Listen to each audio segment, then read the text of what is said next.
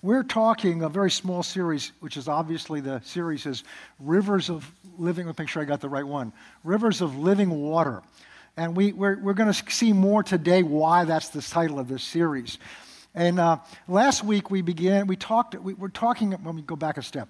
Um, I'm doing something with this, these several messages that's not typically what I do. Um, I'm a teacher. And that's the gift that God's given me, which is an, a, a God given ability to understand things, break things down, uh, the scriptures down, and then being able to communicate them to you, to make God as clear to you, to make his message as clear to you as the gifting God's given me enables me to do. So when you get excited, it's not me you're excited about, it's it helps you to see him more clearly. And that's primarily what a pastor does, as a teacher and a, and, and a, and a preacher. But, but there's a side of the Word of God that is, has a different purpose, and it's a prophetic side. Prophetic is not always saying, Thus saith the Lord. It's, you can, there's certain preaching that can be prophesying. And, and prophecy can be just not only telling what's going to happen, but the words themselves have power to bring it about. And I shared with you last Sunday when we began this that a number of years ago, I don't know, four, maybe four or five years ago, we had, and we've done this several times, and we'll probably do it again the beginning of the year. We had a brief time of prayer and fasting where we spent about three days in just seeking God.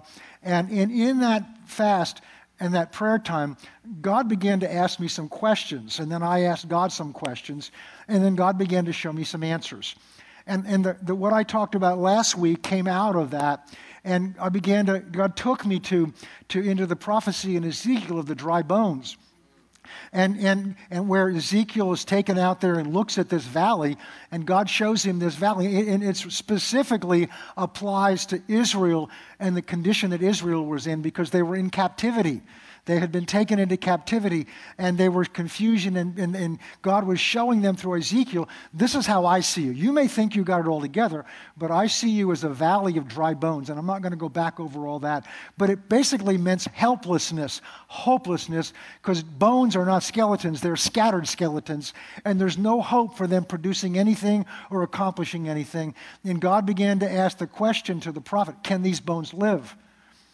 And God began to talk to me that way as He began to show me as a church where we are, as the church in this United States. And this is not every person, this is not every church, but by and large, the church in this nation, in this church, in some the way God sees us, is we're a valley of dry bones. And it's important to recognize where we are because we're, in many ways we're powerless. We're easily threatened by what goes on in the world.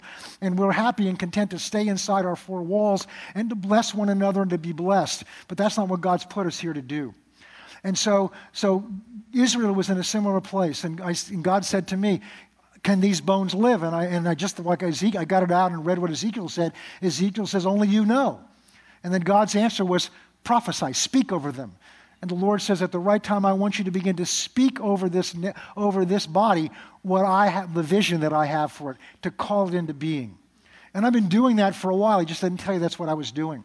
So last week we talked about recognizing where we are. We ended in Revelation where, where John, uh, Jesus dictates to John, the Apostle John on the Isle of Patmos seven different letters to seven different churches. And as I've mentioned to you many times, because he has a different message to different churches, that means that Jesus knows what's going on in each church, and he has a different message for each different church. And the last church he has a message for was the church of Laodicea, which basically says you need to wake up because you think you're wealthy, you think you're well off, you think you're blessed, but here's how I see you, and here's what you need to do. Well, today we're going to get into the, the, the, more pleasant side of it. We're going to get into the vision that I believe God has for the church. It's for all churches, but what He spoke for this church. And this is symbolic. This is why I explained to you this is a prophetic teaching. It's symbolic, but I will bring the symbolism down and hopefully show us where we are. So if you would turn to me with me this morning to Ezekiel chapter 43. And this follows the prophecy of the dry bones. Again, Ezekiel is a prophet of the Old Testament speaking to Israel while they're in captivity, and God is giving them, first of all, correction, and then God is giving them a hope.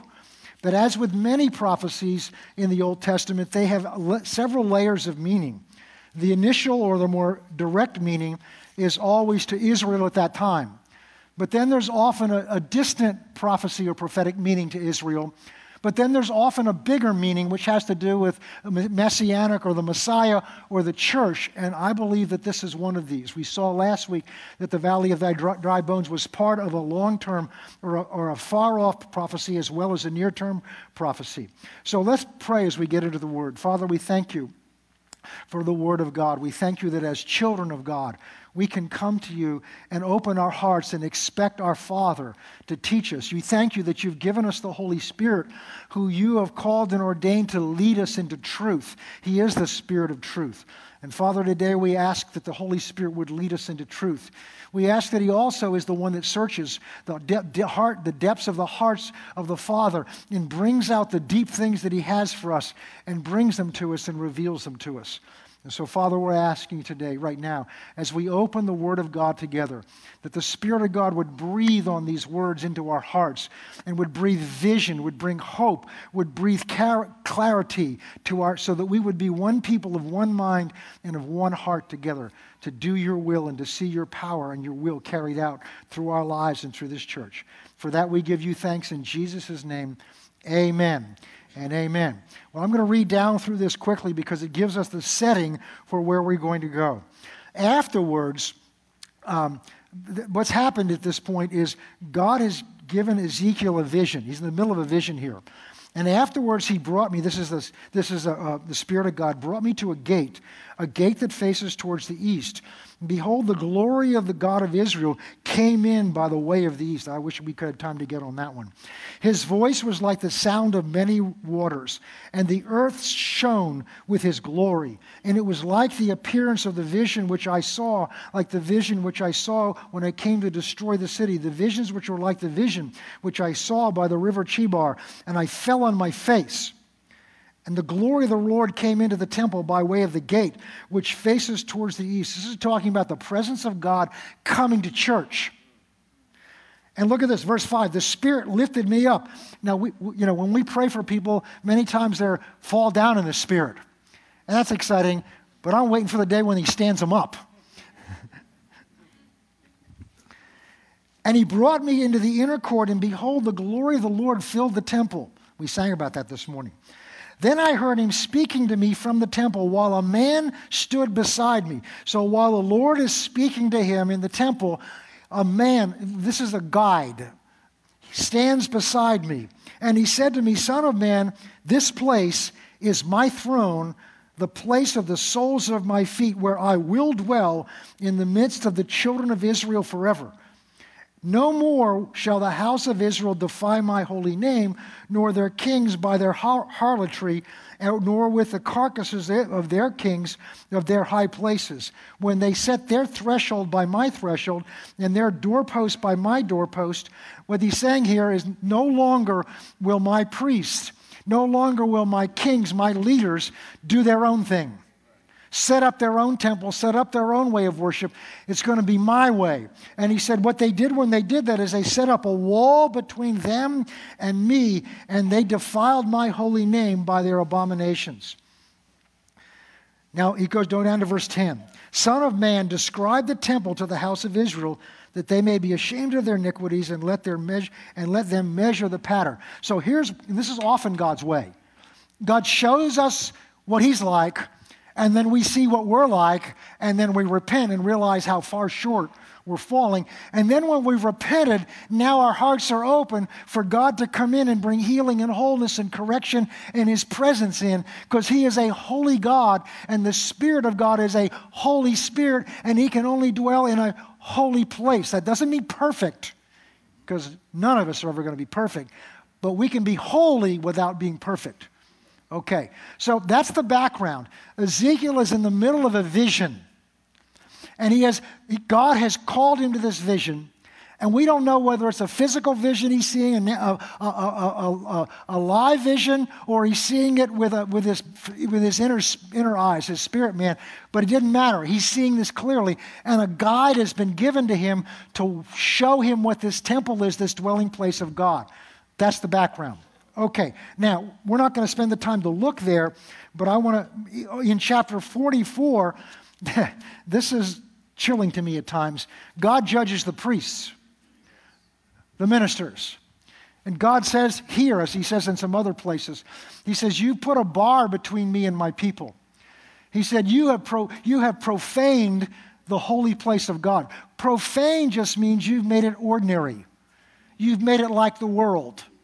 You brought worldly ideas, worldly practices in, and your heart has not been to serve me as a holy God.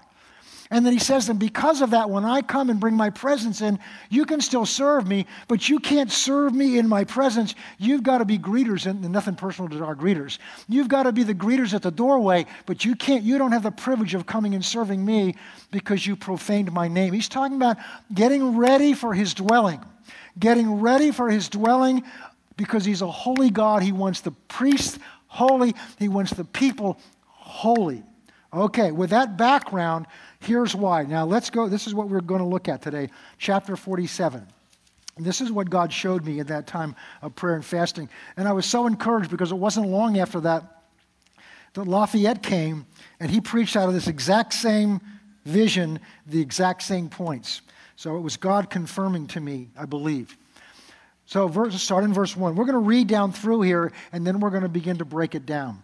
Then he, that's the same guide, brought, this is the same vision. What's happened in the meantime is this guide has shown him what the temple's going to be like. And he measured it out. The guide has a, has a, has a, a, a measuring rod in his hand. And he measures out the gates. He shows him all the, he shows him the surrounding wall. He shows him the gates. He shows him the temple itself. He takes him on a guided tour of what this dwelling place is going to be like. Now, in the immediate prophecy, it's about the restoration of the temple. For the long term prophecy, it's about the church as God's dwelling place. And the ultimate meaning of this is at the end of Revelation when the New Jerusalem comes down out of heaven and God dwells permanently here. His presence is here.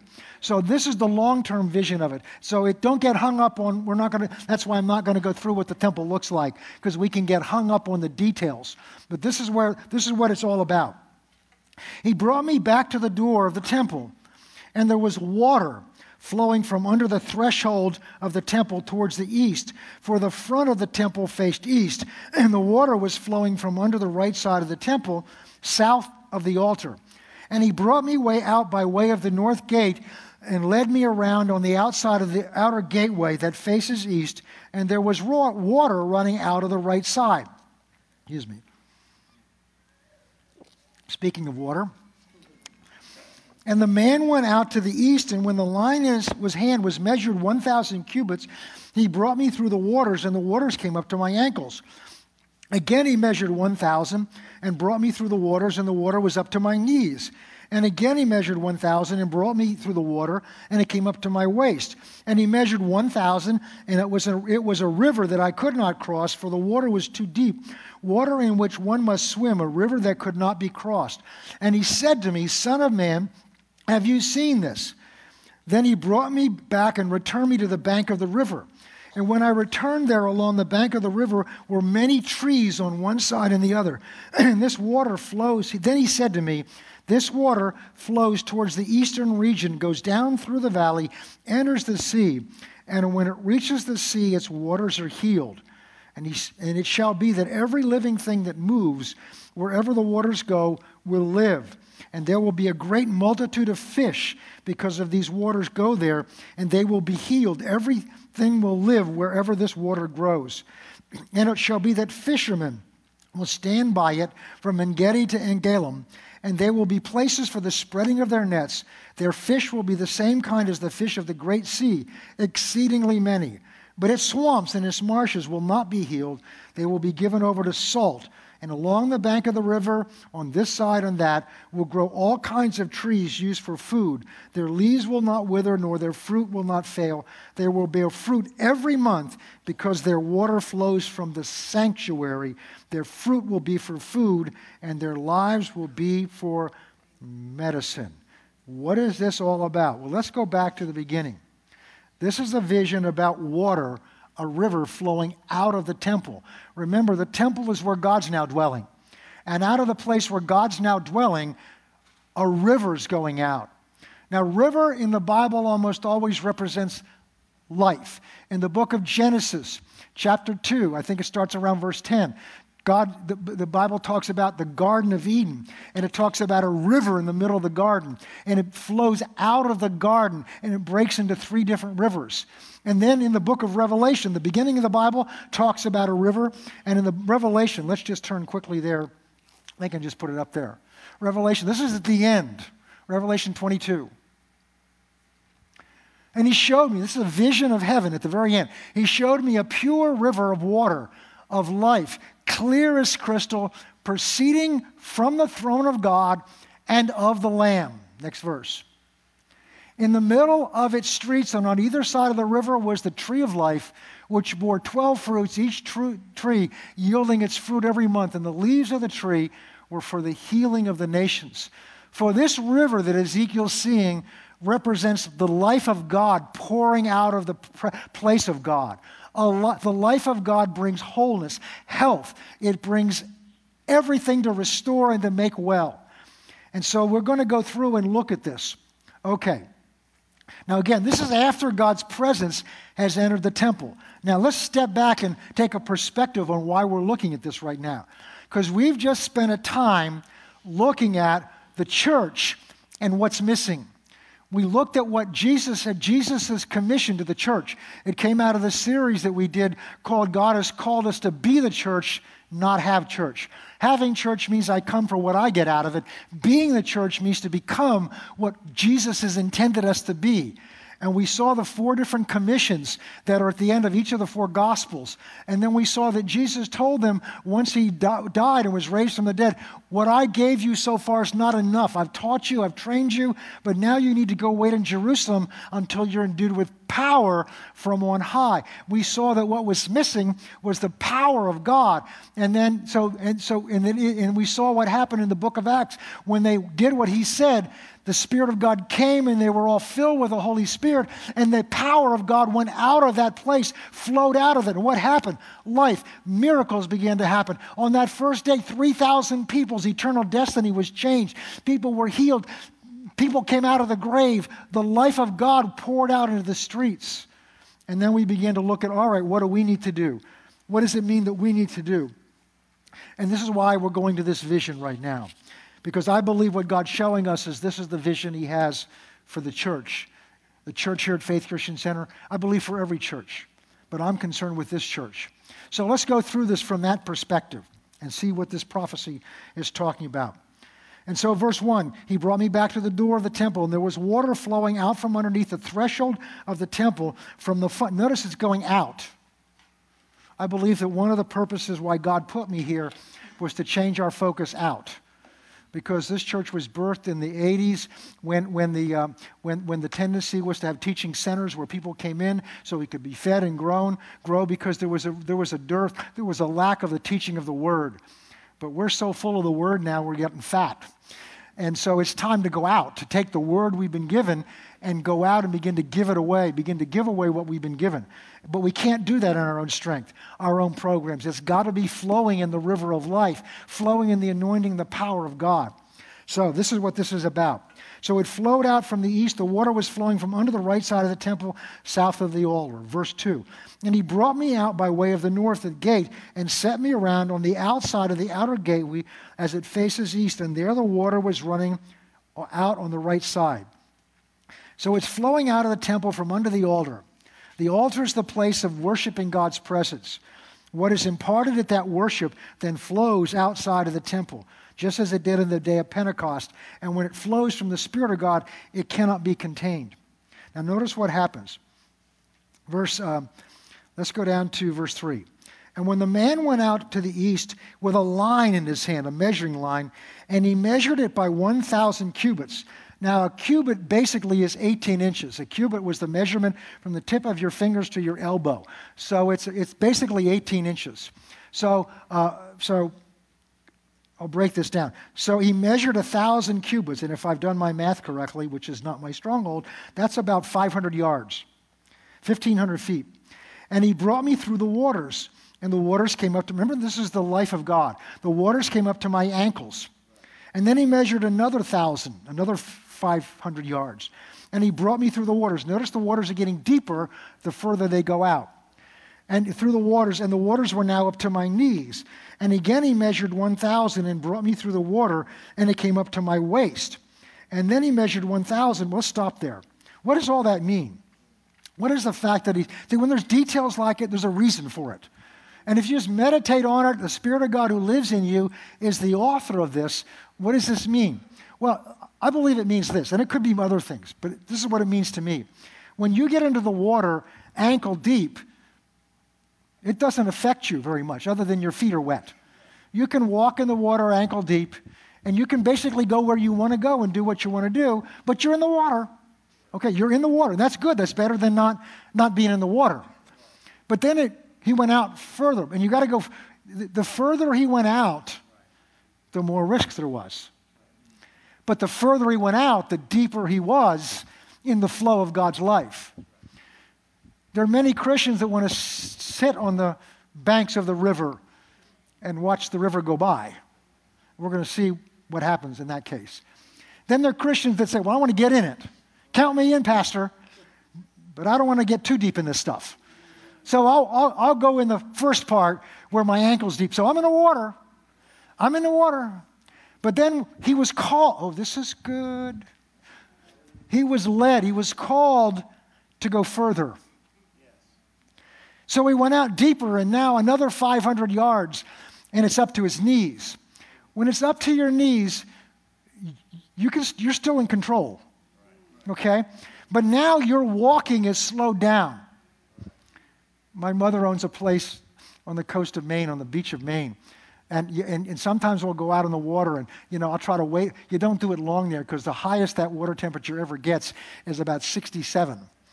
And so, in the, in, in the, even in the summertime, you go in it in about three minutes, you start aching. But if you do that and you walk in the water, when it's up to your knees, it begins to create resistance. So now the only thing you can do is flow with it. You can fight it, but it takes more resistance.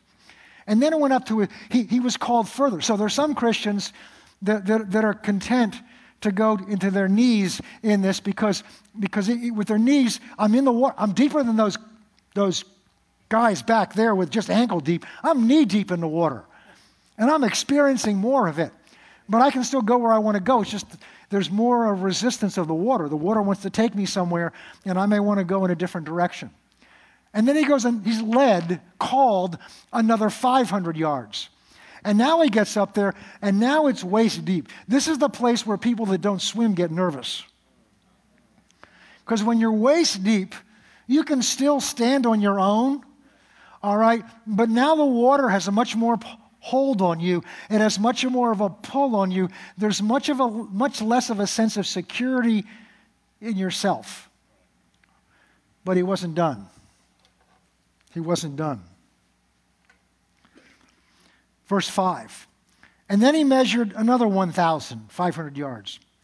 And it was a river that I could not cross.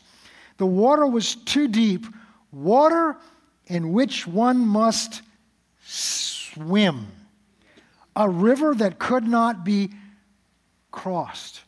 What happens at that point? Once you get out beyond your, what you can stand on, you're now float, trusting in, the, you're being held up by the water. You're no longer being held up by your own feet. And now you go wherever the water takes you.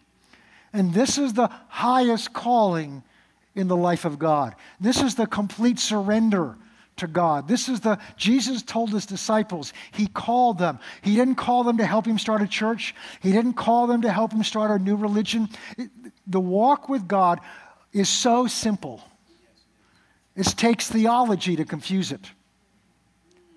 It's so simple.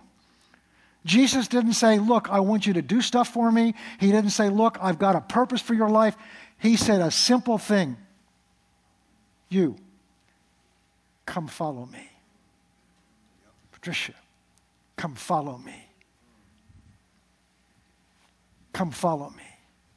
You, come follow me.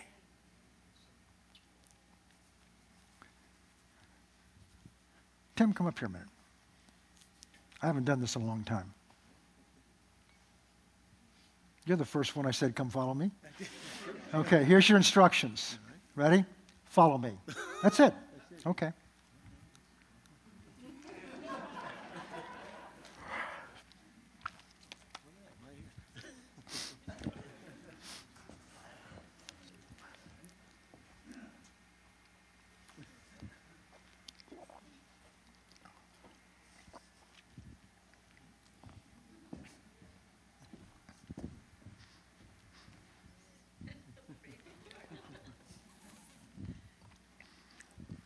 You did a good job. welcome to welcome to heaven.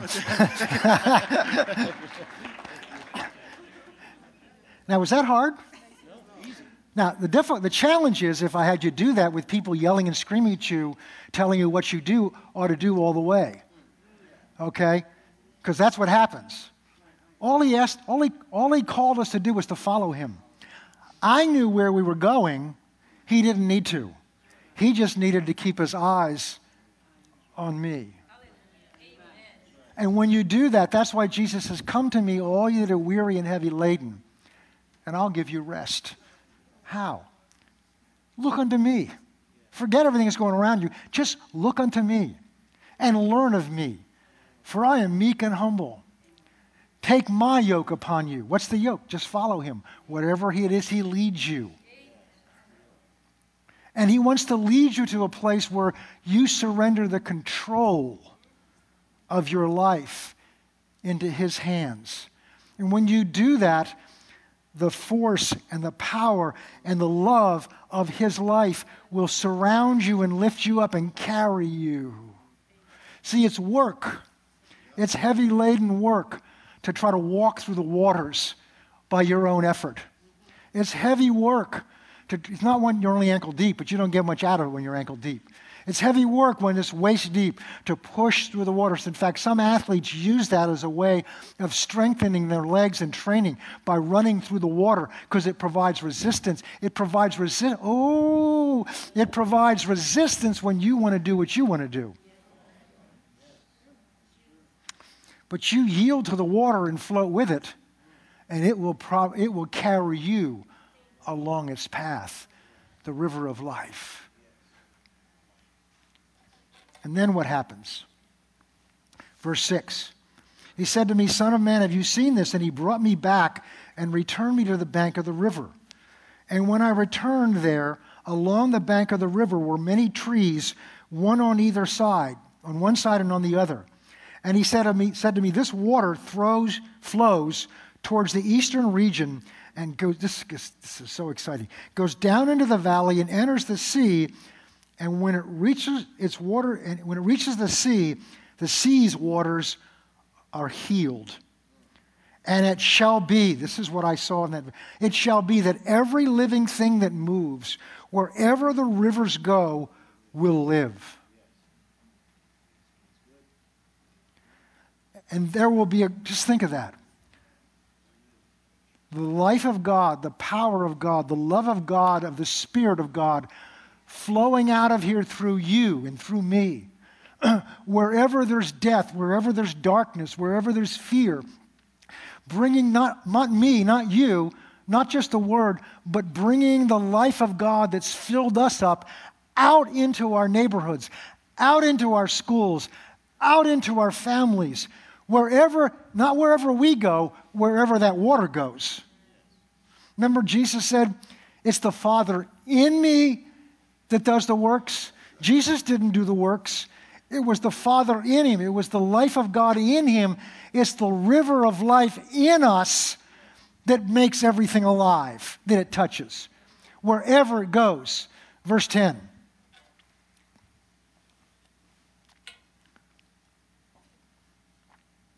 Oh, uh, yeah. And it shall be that fishermen will stand by it. That's us. Remember what Jesus said to his disciples? Follow me. We, we talked about that. But he said where they're going to go. And I will make you what? Fishers of men.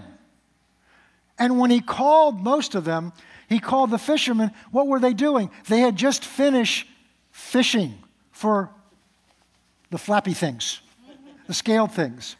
And he said, What you've learned to do for them, I'm going to teach you to do for what's really important to God.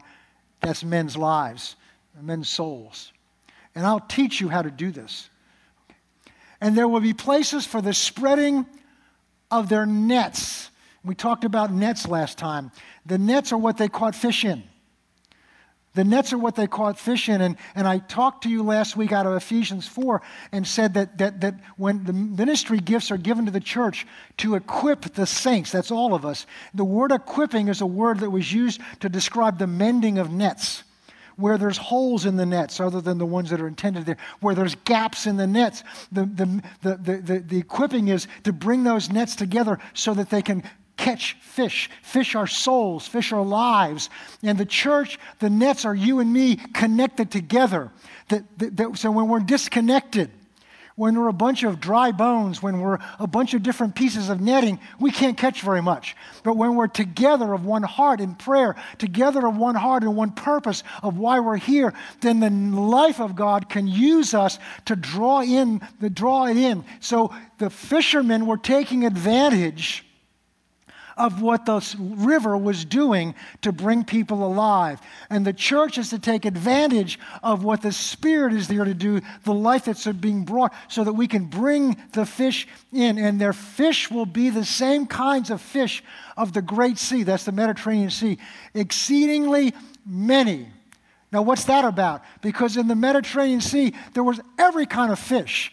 And so, what God is after is every kind of person black, white, every nation, every age. He's no respecter of persons. This net is going out for everyone, every type of person, every background, no, no restrictions. And the exceedingly many. Verse 11. Oh, but its swamps and its marshes will not be healed. They will be given over to salt What's that about? Swamps and marshes are where the water doesn't flow, it just collects. And when water collects, it stagnates. And water stagnates, bad things can begin to grow in it. Oh, this, we don't have time to preach this. Algae starts forming. Go look at the pond in the back in the springtime when it starts warming up. It's green bad bacteria begin to grow where the water doesn't flow. And there's no healing, instead, there's death. So, where, where this water can't flow, where this river of life can't flow, it can't bring healing. Instead, there's stagnation. And eventually, it becomes salt, which represents death. We better move on from that. That's not so exciting. Verse 12, and all along the bank of the river, on this side and that, will grow all kinds of trees used for food, and their leaves will not wither, nor their fruit will not fail. And they will bear fruit every month, because the water that flows from the sanctuary, their fruit will be for food, and their leaves will be for medicine. John 15, Jesus preparing his disciples we're not going to turn there. John 15, Jesus preparing his disciples for his leaving and for this to happen in their lives, for them to be filled with the Spirit of God. Jesus says this He said, I am the vine, I'm the tree, you're the branches. He says, apart from me, you can't bear anything. A branch not vitally connected to the tree can't bear fruit. And then he says, This is for this reason I have chosen you. Remember, you didn't choose me, I chose you. And that's not just those 11 disciples, He chose you.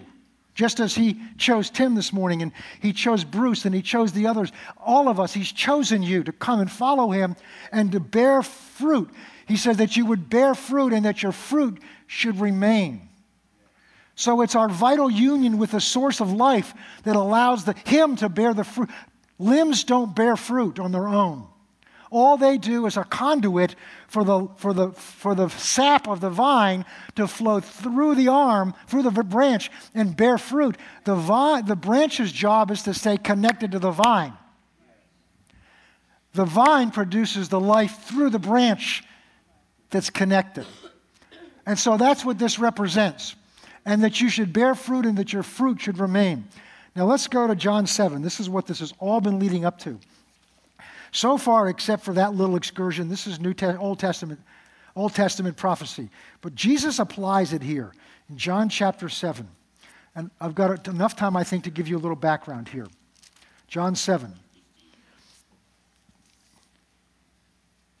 Jesus has come down to Jerusalem. His brothers said, You know, you ought to come down because of the festival of tabernacles. And Jesus said, No, I think I'm going to go. They left, and then he comes down on his own secretly because now they're, they've already decided they want to kill him. The, the Pharisees want to kill him. This is the tabernacle of, of this is the Feast of Tabernacles.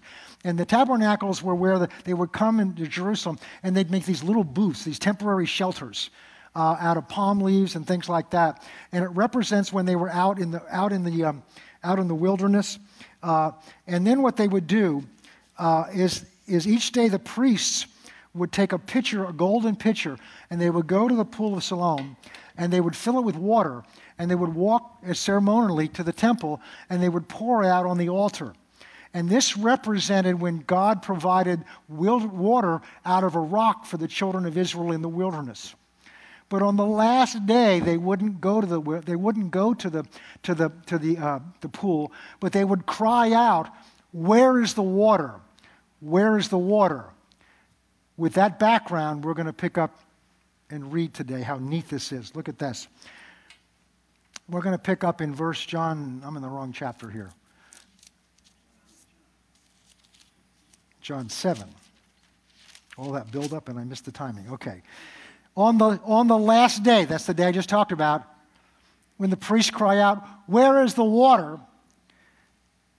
Jesus stood and cried out, If anyone thirsts, let him come to me and drink.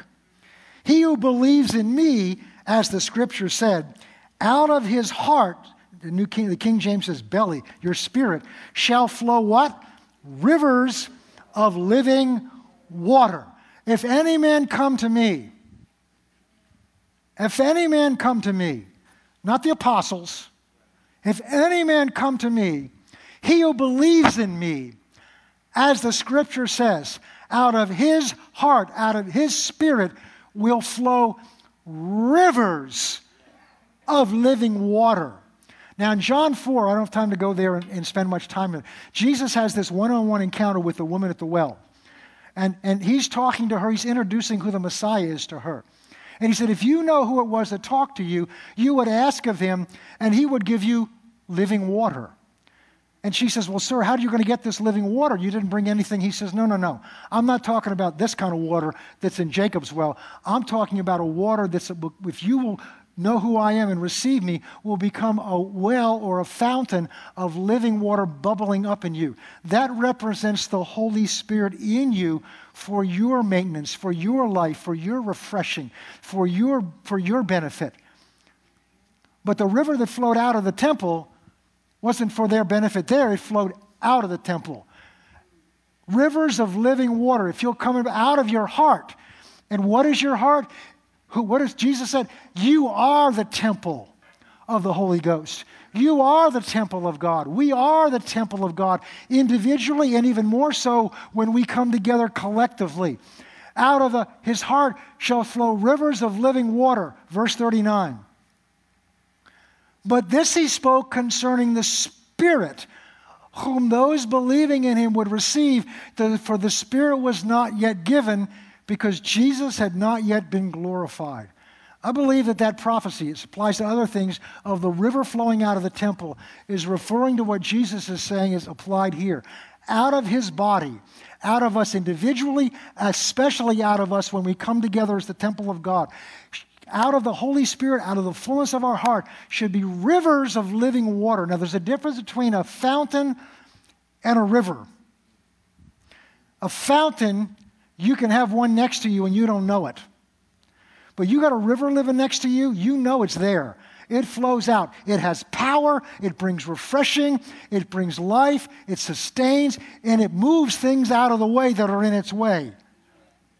And the power of the Spirit of God flowing out of the church, out of the presence of God to bring the life of God is what I believe God has called and ordained the church to do today. And this is why we're seeking him for this. This is why we're asking him. He has been glorified. And this is happening in other parts of the world. This is happening in churches in other places of the world. There's been an incredible revival going on in South America for a decade or so now. Powerful things happening. Africa is the estimate, I think, is I've forgotten what year, but it's not that far off. They're expecting that Africa will be 95 to 98% saved. There's a great revival going on in Africa. It's why the devil's fighting it. But there are pockets where there's resistance. Europe has resistance to the Word of God. And now, ironically, the United States has a resistance. But as I've told you for years, we are here for such a time as this. This is why we're here. But we need to see we can't do this in our own strength. It's not our great programs, there's nothing wrong with them. It's not our great ideas. But if we don't have the power of the Holy Spirit flowing in our lives, flowing out of this place together, then all our programs and all our, all our ideas will, will produce what they produced so far. We have had a number of programs we've done of evangelism. We brought in great speakers that we had somebody for a whole week that trained us and sent us out, and it was great. And there was a great excitement here until he left. Because he was the inspiration for going out. What we need is the inspiration, inspiration, the breathing in within us, coming out of our bellies, out of our hearts, not out of our minds, and not of our flesh. So let's pray. Let's pray. Let's continue to seek God. Father, we see what your word says. We see what Jesus called his disciples to do. We see what that because of their obedience we saw we see what you were able to do through them and through the generations this has continued. And Father, we are now at a critical place. We're now as I believe you've spoken to me at a crossroads as a church. I believe we're at a crossroads as a nation. The church in the United States, in many ways, is at a crossroads. There are many things coming against us to distract us, to threaten us, to pull us off course. And Father, today more than ever, we need the power of your Spirit in our own lives, in our families, in our job, Father, in our schoolrooms, our classrooms, Lord, our government has tried to take prayer out of the church, out of school, but they can't take prayer out of us. They can't stop us from praying in our classrooms ourselves. They can't stop us from seeking you. They can't stop us from seeking you wherever we go. And we come now, Father. Lord, whatever it is we have to see, if we're dry bones, Lord, we believe that these bones can live. Lord, if there's dryness or emptiness in our lives, we believe, Lord, that your power, your spirit can bring wholeness and healing wherever this life of God goes. And whatever it is we have to change and adjust, Father, show us. As the guide led Ezekiel further into the river, may your spirit continue to lead us further into the river of life that you want to flow out of here. For that we give you thanks. In Jesus' name.